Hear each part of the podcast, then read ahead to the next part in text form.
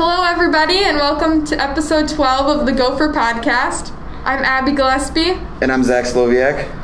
This week we have a lot of exciting things to talk about in the Small Town Lowdown. And we also have an interview with one of the most interesting people in Chatfield High School. In Chatfield High School history, because everything has to do with history in this mm, place. Sure. All right, go ahead and cue the band.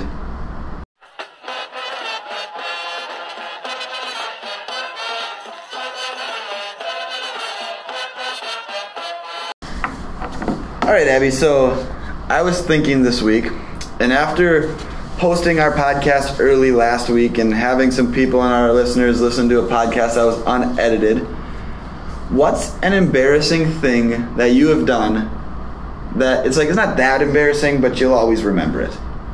I remember once at my brother's football game, like flag football, so he was probably fourth or fifth grade uh, I was walking and I had seen, I don't remember what I saw, but I saw some kids doing something and I was really excited about it because I wanted to go join in on them. So I ran over and was telling my mom, I thought I was telling my mom what these kids were doing, except for it was a person that looked nothing like my mom, but I thought it was my mom. And I told her, like, oh, these kids are going to do this, and I was all excited about it. Turns out it was her kids, and they weren't supposed to be doing that, so I unintentionally got them in trouble, and I felt really bad about it. like second grade Abbi felt really bad about it because I thought I was just telling my mom what these kids were doing. I'm gonna go play, and yeah, then they got chewed doing, out. My kids are doing what? yeah. I mean, it was embarrassing when I definitely I posted that in Miss Lowry in the front office, and then Miss Gillespie texted Abbi and was like, "Hey, this is this is posted and not edited." I was like, "Oh, geez."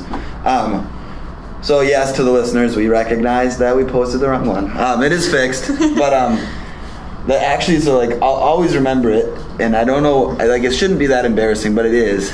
Um, I was in high school, and we had a homecoming assembly, and I went to a high school where our graduating class was anywhere between 400 and 500, so there was a lot of people in our high school and um, I was lucky enough to be asked my junior and senior year to host our homecoming celebration. So me and my best friend would always we were like the two guys that would host it, and then a girl from my grade hosted it with us. And I remember that. So we had a swim team that was just crazy. Like they were super crazy. Like they would do. They would always push the boundaries. Like as a teacher, I would never want to be in charge of one of these because they were always like pushing that boundary of what you can and can't do. And um, they did something super crazy, and then I was supposed to announce the next team that came out, and the crowd was still going crazy about like what they had just done. Like it was hilarious. Like I think they came out in like a ward, like no joke. I think like they had a closet that they came out in and opened it. It was like they just started sprinting out from the locker room, but they were all in like non-appropriate school gear. So yeah. they were in their swim gear, and like the crowd just went crazy and then they got like they got a teacher to do it with them so that's what made the crowd go even crazier and I was up next to announce the next team, and it was like not like not hating on this team or anything, but it wasn't like a super exciting team to announce. Mm-hmm. And like the crowd's still going crazy, so I like let them calm down, and I'm like, all right, let's give it to them one more time, and like the crowd like went crazy again. And then I completely spaced on what team was coming out. Oh no! So like I was in front of everybody. It's like that awkward moment where the person that's announcing is like looking around, like, "Oh gosh, who's coming out?" And I, like I looked over to the corner, and I was lucky enough that um, one of my friends from our school, she was on the team, and I was like, "Okay, good, okay." Like I remember what I'm gonna say, but like, is that awkward pause? Like, I don't know if anybody in the crowd noticed, but like I definitely remember being like, "Oh my gosh, I'm in front of this."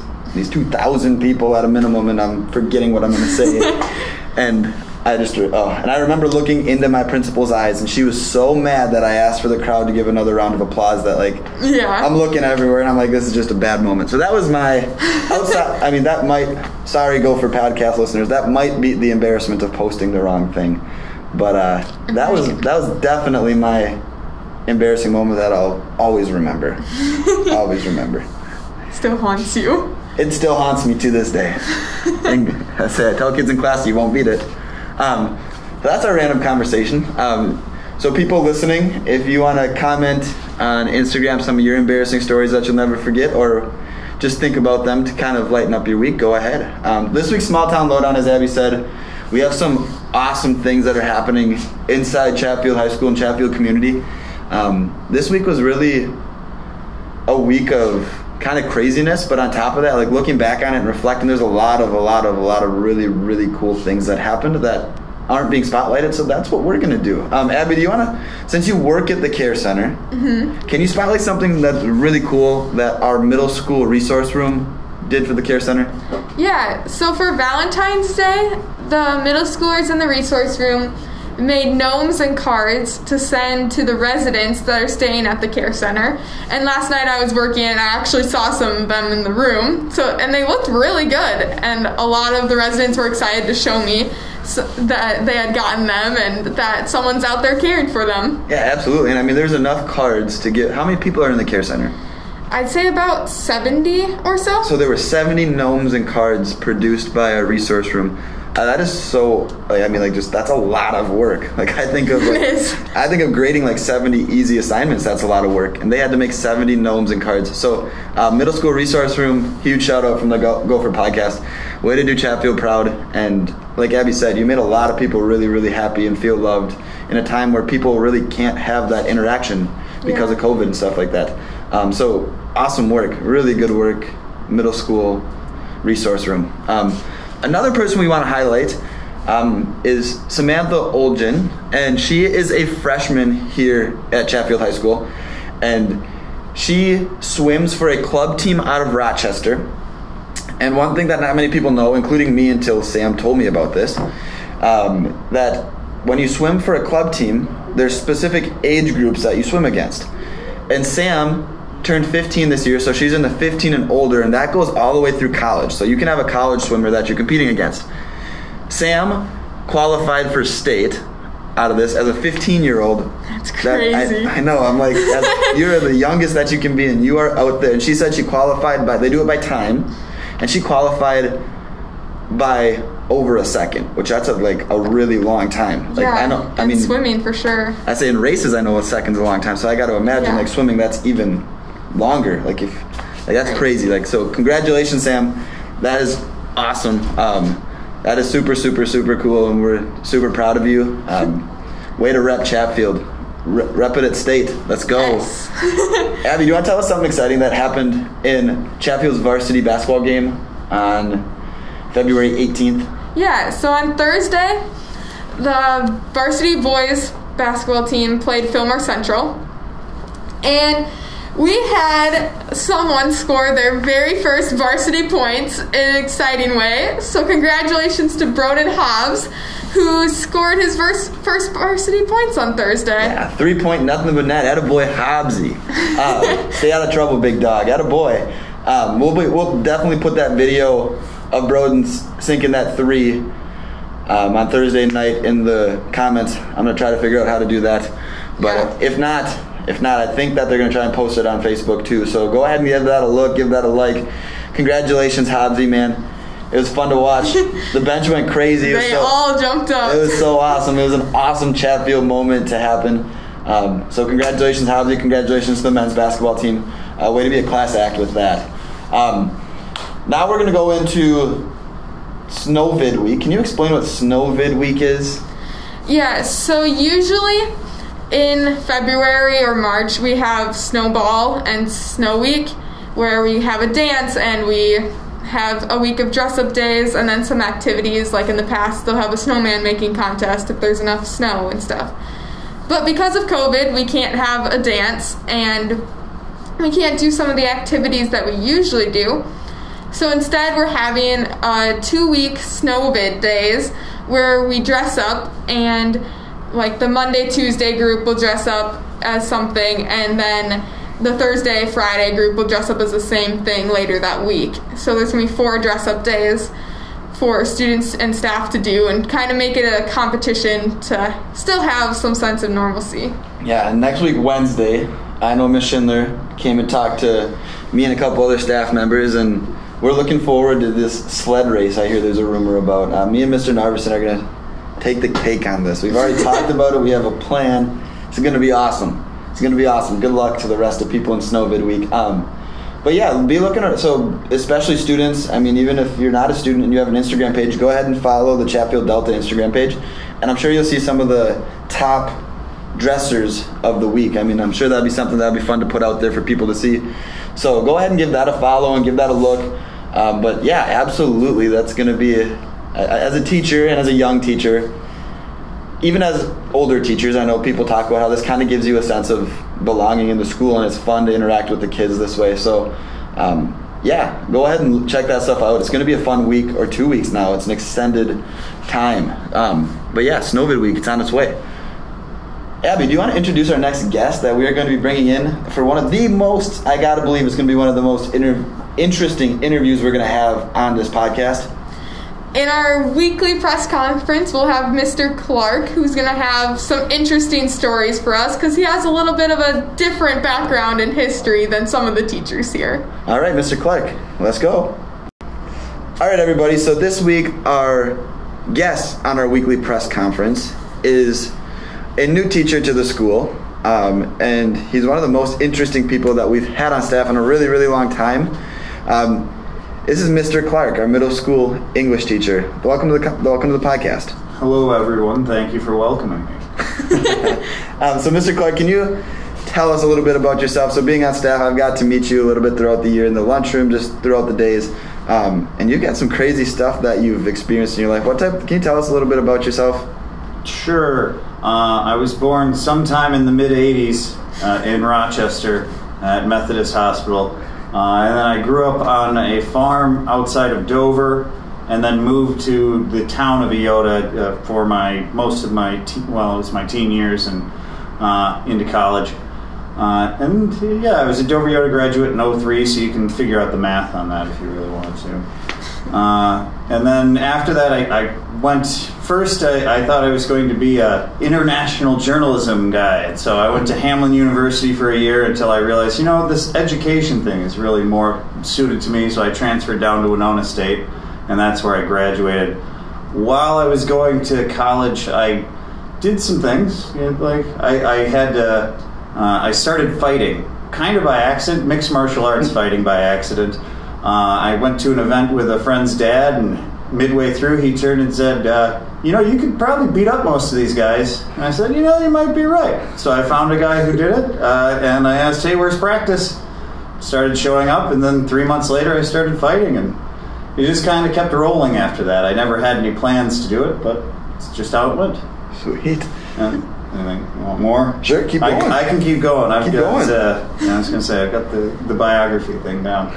so I did that for quite a while, where I was going to school and fighting, and at the same time I took over my grandparents' vegetable garden and farming things uh, when I was 15. So I've always had chickens and raised a big vegetable garden and.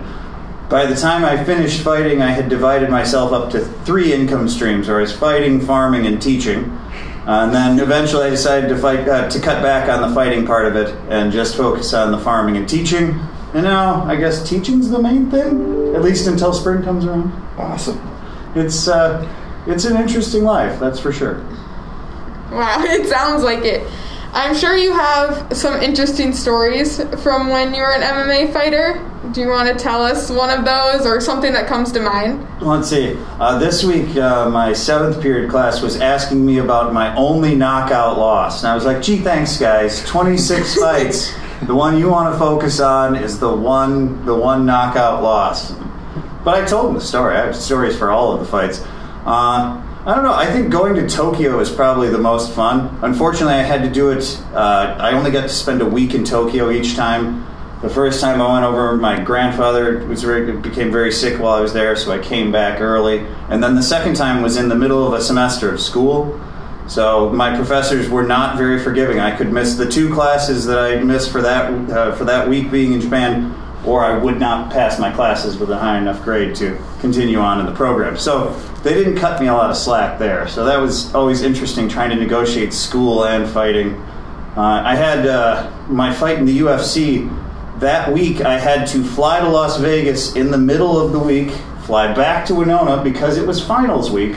So I had finals, fly to Vegas, get a photo shoot, fly back, have a final the next day, fly back out to California the next day, stay there for the weekend and fight. But at least you know at least finals week was over. right. It was it was a little awkward when I realized on the flight back from Las Vegas that I was still covered in the baby oil from their photo shoot.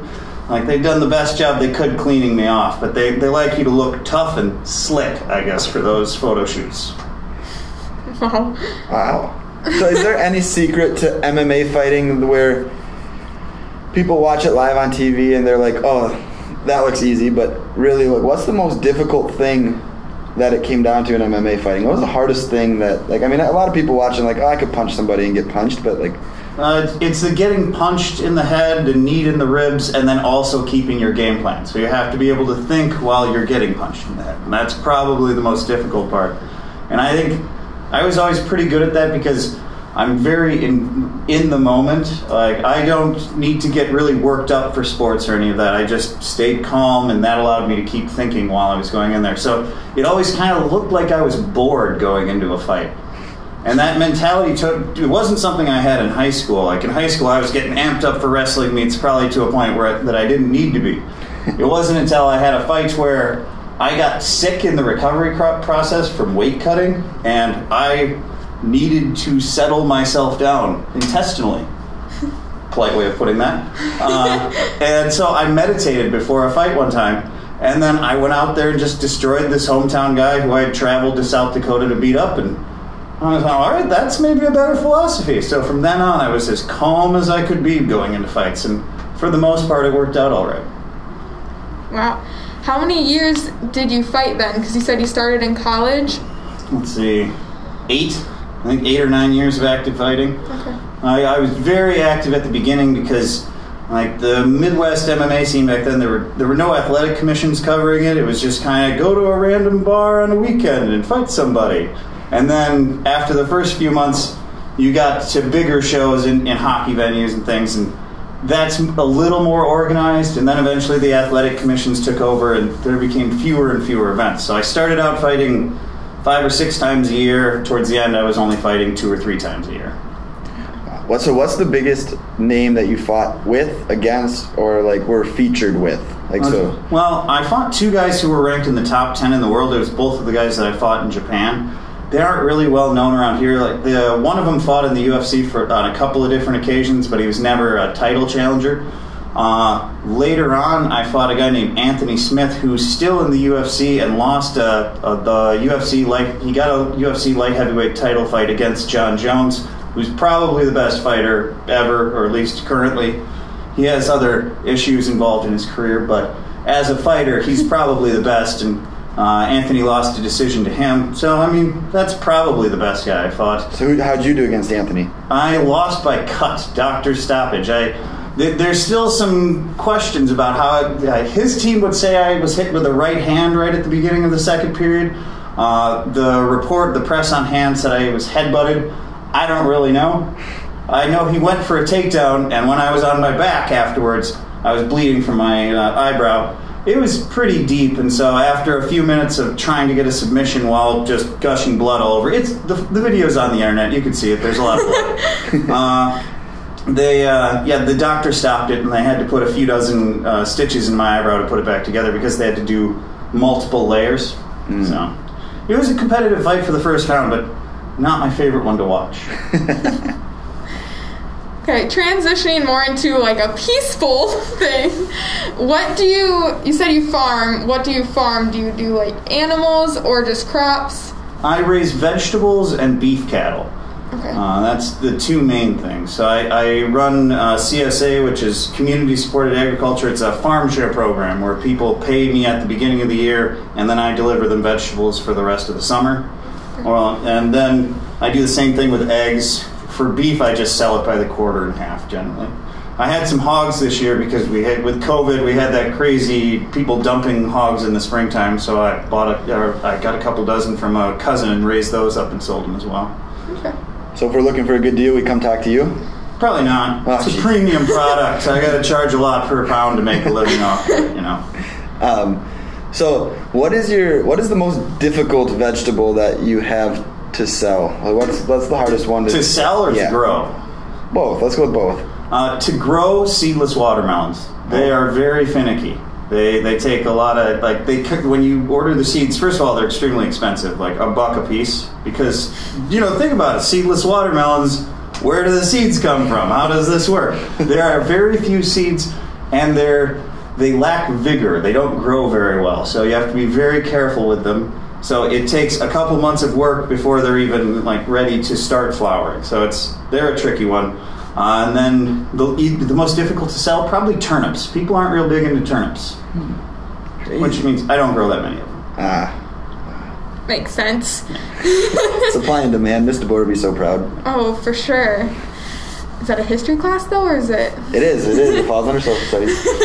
Um, so what? We're at about ten minutes. Um, I could keep going with this interview forever. Yeah, have fun editing. Um, so we're gonna go into our fire drill. So Abbi and I are just gonna fire some. We'll fire five questions at you. Just answer them as truthfully as honestly as you can. We'll kind of go away from MMA. MMA. We'll go away from farming. We'll go away from teaching. It'll just be kind of a little bit about you. Um, so I'll start. I want to know what is your biggest fear that no one would know about. What are you afraid of? Uh, oh, I've always been fearful. When I go on a lot of, or, or in the past, I would go on a lot of uh, solo camping trips, like in Glacier National Park. And I'm always worried about falling off a cliff and no one being around to like, yeah, where did he go? I don't know. He's just gone. Which it's it, it'd be a decent way to go. You, your burial ground is the national park. Like a lot of people would like to have that, but it'd be nice to be noticed if I go, I guess. Uh, I've never been a big fan of having things touch my legs when I'm swimming in a lake and I can't see what that is. That's not great. Uh, gotten over that one more. So I suppose drowning, being pulled under by a lake monster. Is that a rational fear? Sure. Yes. Um, I'm trying to think of any. I don't have a ton of things that I'm too fearful about, but yeah, we can go with those. Okay. What is your favorite type of music to listen to? Ooh. Hmm. It, it depends on the year. It seems like my favorite albums tend to be uh, some uh, odd hip hop. Like Run the Jewels was a really good album from last year. Before that, Aesop Rock. Uh, it it can depend. I, I've lately been listening to a lot of just sort of Americana and just jamming out stuff, trying to stay relaxed on things. So I, I've been listening to J. Roddy Walston and the Business a lot lately, Oh. and and a group called Low Cut Connie out of Philadelphia. They're pretty fun. What is your favorite dessert to have? Ooh.